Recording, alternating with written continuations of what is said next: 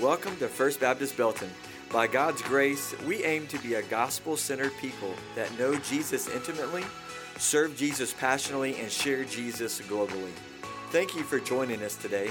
We hope you enjoy the following message. Well, good morning, church. How are we? Yeah? Awesome. Well, it is good to be with you here this morning. I'm so excited to be here. I hope you are the same. Everybody have a good Christmas? Yeah, hope you've had a good new year. You guys sound a whole lot better than you sounded last week for Matt. There's only three of you who had set goals. There's only three of you who had set some New Year's resolutions. So I'm excited that you're here. You're, I'm excited that you've got some energy and that you're willing to talk with me a little bit. I am so thrilled for all of us to be here in one room. Was that not awesome? Yeah. Yeah. Uh, man, I love it. It's like a family reunion where we have to pretend like we like each other. Right? Yeah.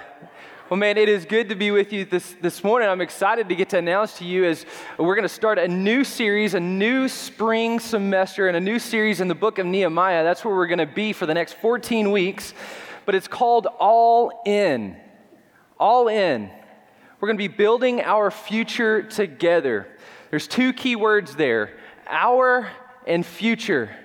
It's not my future, it's not the church's future, it's our future. And we're going to build it together as we take ownership of what God is calling us as First Baptist Belton uh, to be as we move forward into the future.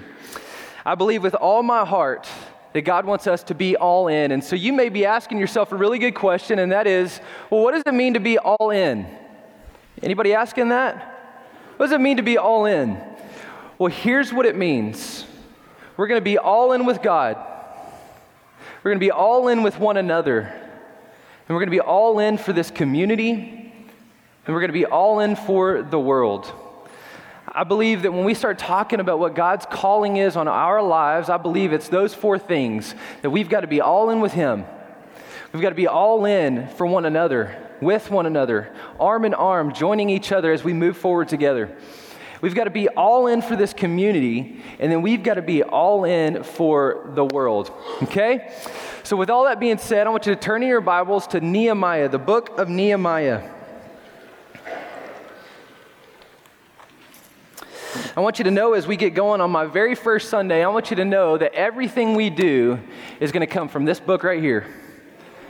Amen. Yeah, this is our source of life. It's our source, it's our guide for all that there is on this earth. It's our uh, roadmap, so to speak, to that life that Jesus says is abundant. All right, it's our only source of truth and life. And so we are going to set our hearts and minds, we're going to root our minds in the Word. Now, a little context as we get going here. So, the book of Nehemiah is situated in 445 BC right? The city of Jerusalem has been devastated by the Babylonian army. The temple of God was destroyed, city walls lay in ruins, and the people of God are living in exile, dispersed all throughout the land. It's probably safe to say that the people of Israel, the future did not look too good for them, right?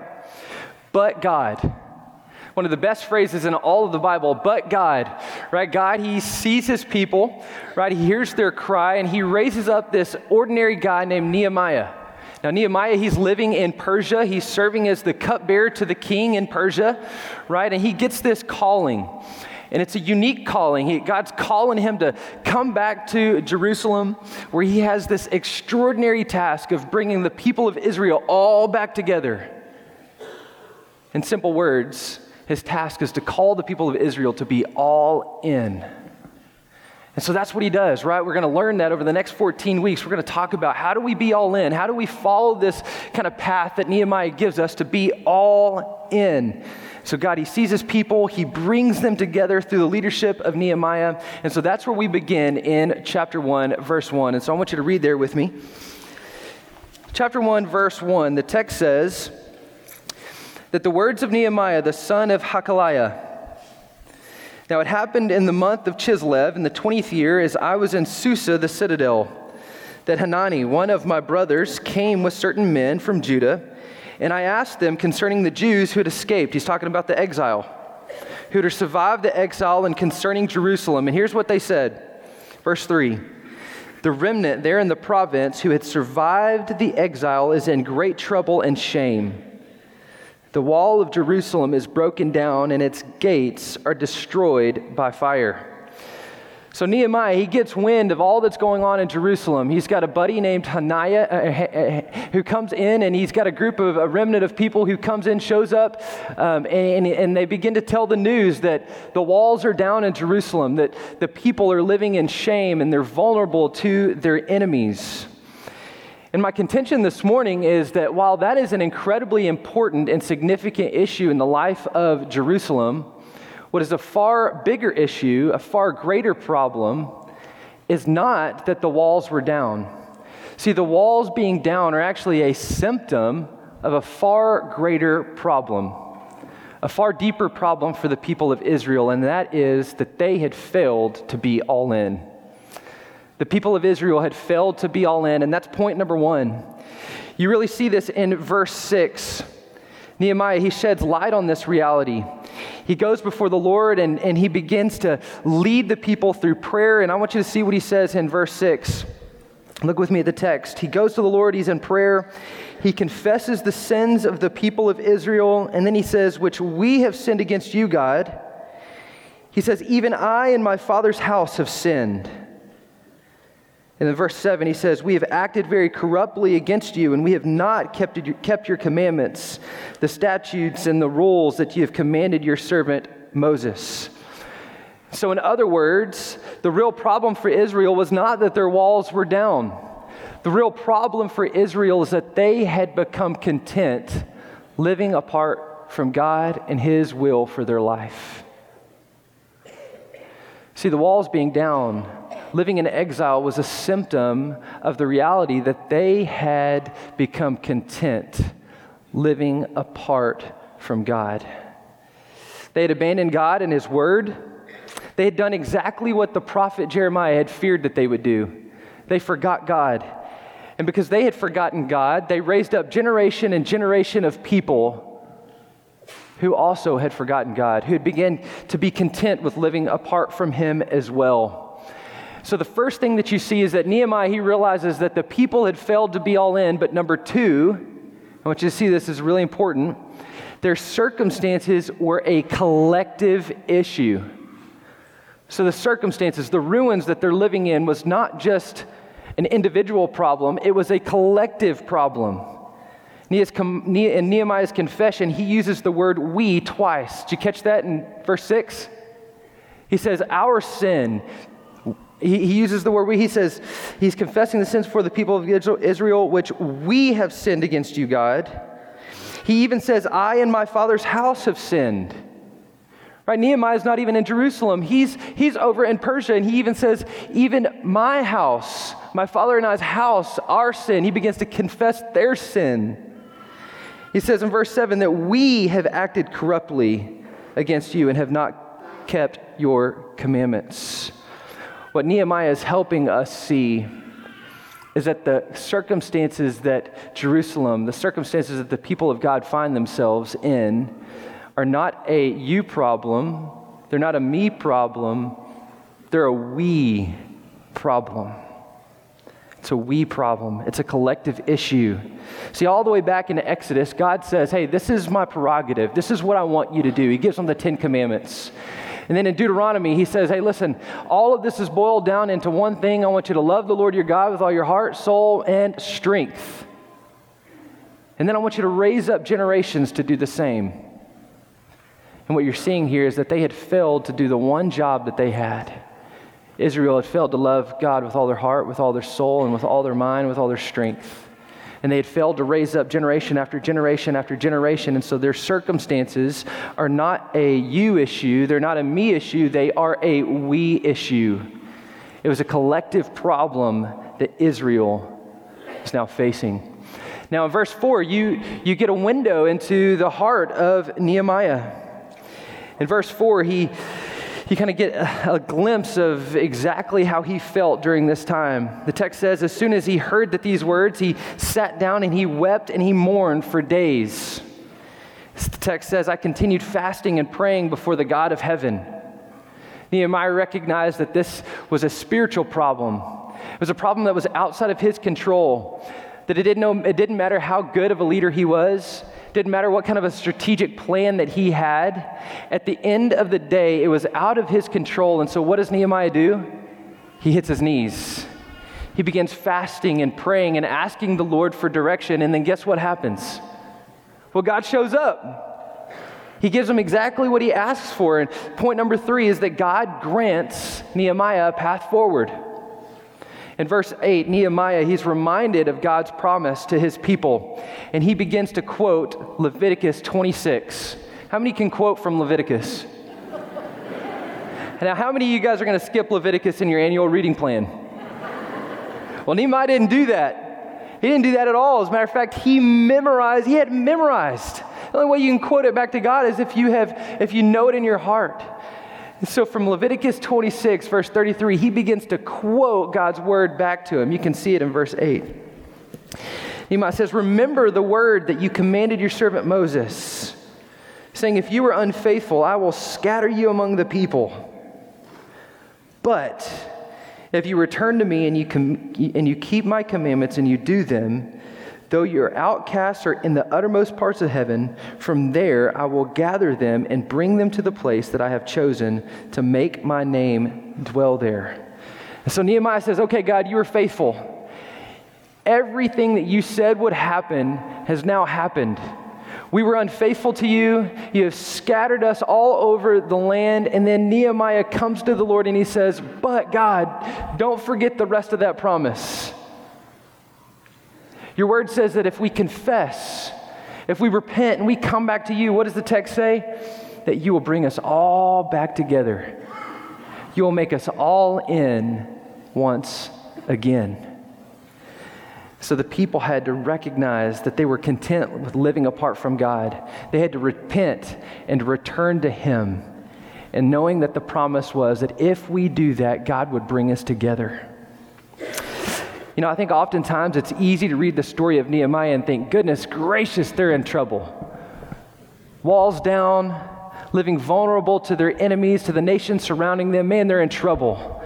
But please don't miss the greater problem that they were facing. It was a spiritual problem. It was a problem that they had failed to be all in. They had failed to love the Lord their God with all their heart, with all their soul, and with all of their strength, and to raise up generations to do the same. And listen, I can't help but think, I can't help but consider what are some of the ways that we have done that?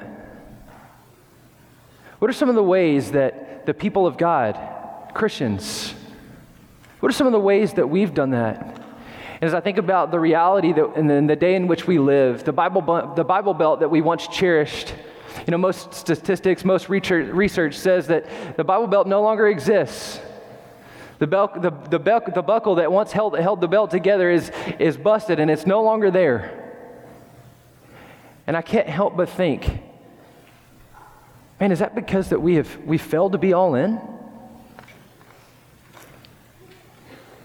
Is that because we have failed to raise up generation after generation after generation to love the Lord their God with all their heart, soul, mind, and strength? Or have we too begin to be content with living apart from God and His will? Well, most statistics says that that's probably true. As a matter of fact, I don't know that you know this or not, but 50% of all Christian men and 20% of all Christian women are addicted to pornography. Do you know that? Furthermore, 56% of all divorces, at least one party is addicted to pornography. I think our walls are down. When looking at divorce, the rate of divorce among Christians is 51%. And it's no different than the secular world. Most mental health institutes say that over 7 million American Christians deal with depression and anxiety. Get this 35,000 suicides are reported every year. In America, every 15 minutes, someone takes their own life. Sadly, statistics are no different inside the church than they are outside of the church. Statistics reveal that most devoted Christians only attend church 50% of the time. Is that a problem? It's a problem. We're going to talk about that, uh, talk, talk about why in just a minute. Statistics also tell us that only 30% of active church members support the needs and the mission of the church financially. 30%. Now, if you realize this or not, but seven in 10 women who have had an abortion identify as a Christian. Seven in 10. Listen, we could go statistic after statistic after statistic after st- statistic, but the reality is our walls are down. The walls in our community are down. And I'm just going to be real with you. I'm tired of it. I'm tired of it, and I want to know what is God calling us to do to see these, these statistics transformed? What's going to be our role in calling us to be all in, to be one, to be all in with God, to be all in with one another, to be all in for the community and all in for the world? I tell you what, I'm hungry to see transformation. And the good news here's the good news. These statistics, they're grim, they are. But the flip side of all of that the flip side of all of that is this body of research all says that for those who are committed and active in the church, the lower the statistics are. So, the more committed, the more active one is in the church, the lower those statistics are. So, in other words, the answer to this ever growing problem is guess what? To be all in is to be all in. That's why it's so important for us to be all in today. To start our future off right is to be all in. And so here's what I want to do. I want to talk about how can we do that? What does it look like for you and me to start off right? To start off being all in? Well, there's three things. Here's the first one if you're taking notes. We need to start with recognition. We need to recognize what, uh, we need to take a long look at our lives. We need to recognize where are the areas of our lives that we have been content living apart from God and His will. What are the areas of your life where you have failed to love God with all your heart, with all your soul, with all your mind and strength? What are the areas where you have failed to raise up the next generation to do the same? And remember, this is not a you problem. It's not a me problem. It's not a we. Pro- it's a we problem. And so, what has our church done to do that? Have we failed to be all in? Have we failed to raise up generation after generation after generation to love the Lord our God with all of our heart, soul, mind, and strength? We need to recognize where we have contributed the problem. And then, number two, we need to take ownership. We need to be a people who take ownership you know, like Nehemiah, we, we all need to take ownership of our own spiritual lives. But get this, we need to take ownership of each other's spiritual lives. That's why this is a church family. Right? For us to look each other in the eye and say, hey, I'm going to take ownership of your life.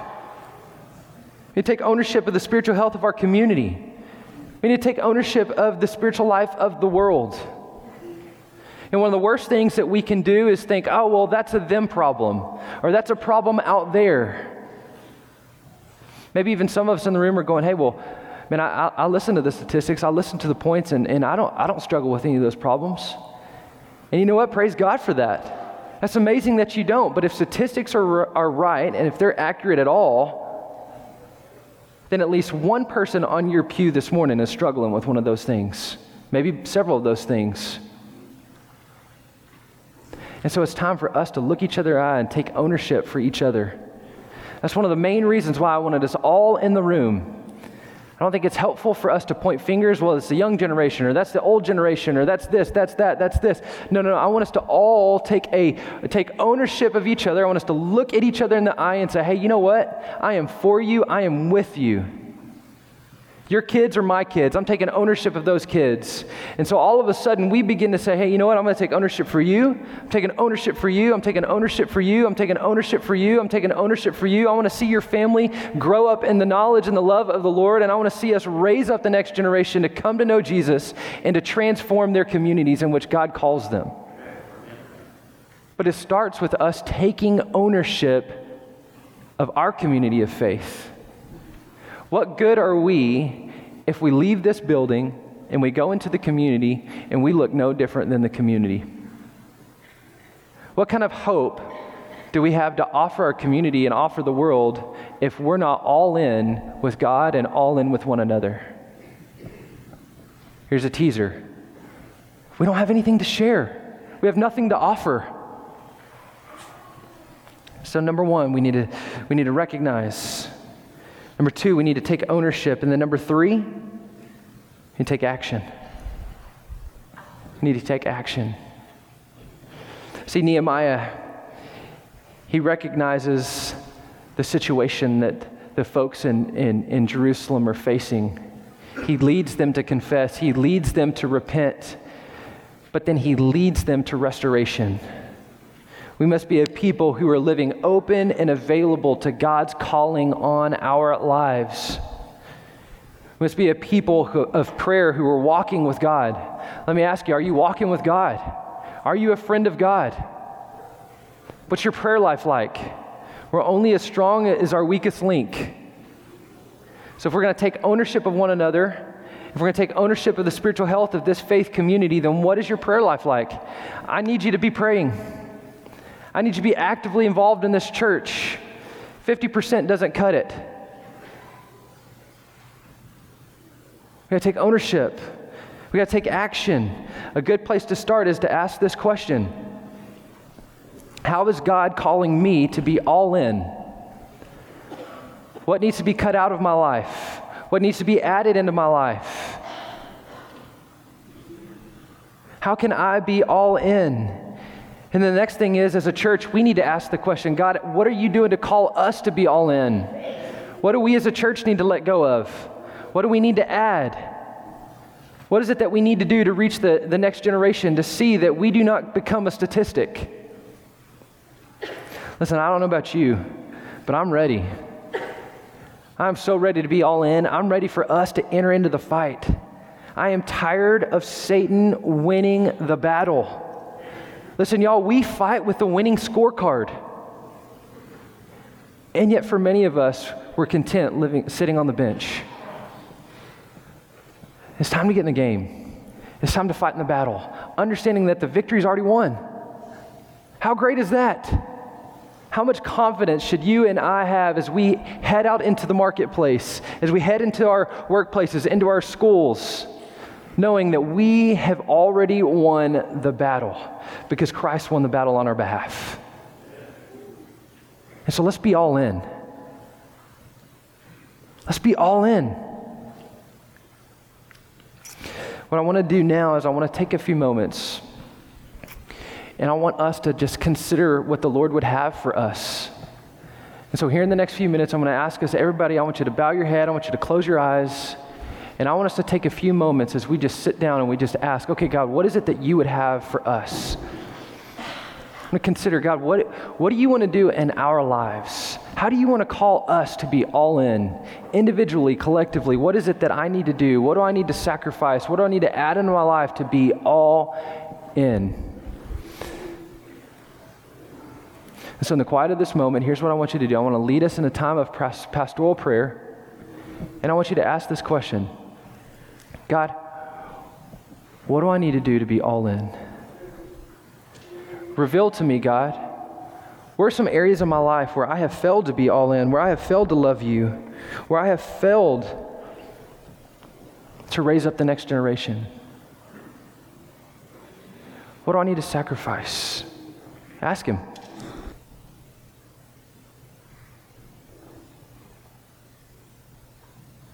Now, I want you to ask this question.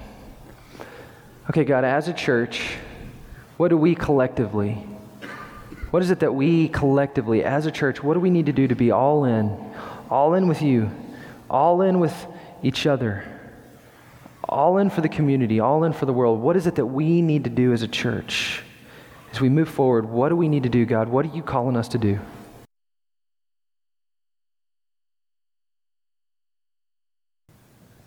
All right, well, as I close this in prayer, I'm going to invite the worship team to go ahead and come on up. Father, we love you. We thank you for who you are. We thank you that you are faithful to us. Father, that you're good and you're gracious. And Father, you know exactly where we are.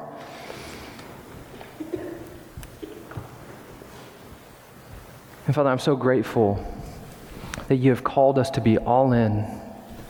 You're calling us to be all in with you all in with one another, all in for this community, all in for the world. And Lord, I'm just asking you, God, what is it that we need to do? What do we need to do to see that come to fruition? God, what needs to change in our hearts? What needs to change in our minds to see, God, that we would be all in? As a church, what do we need to sacrifice? What do we need to add in?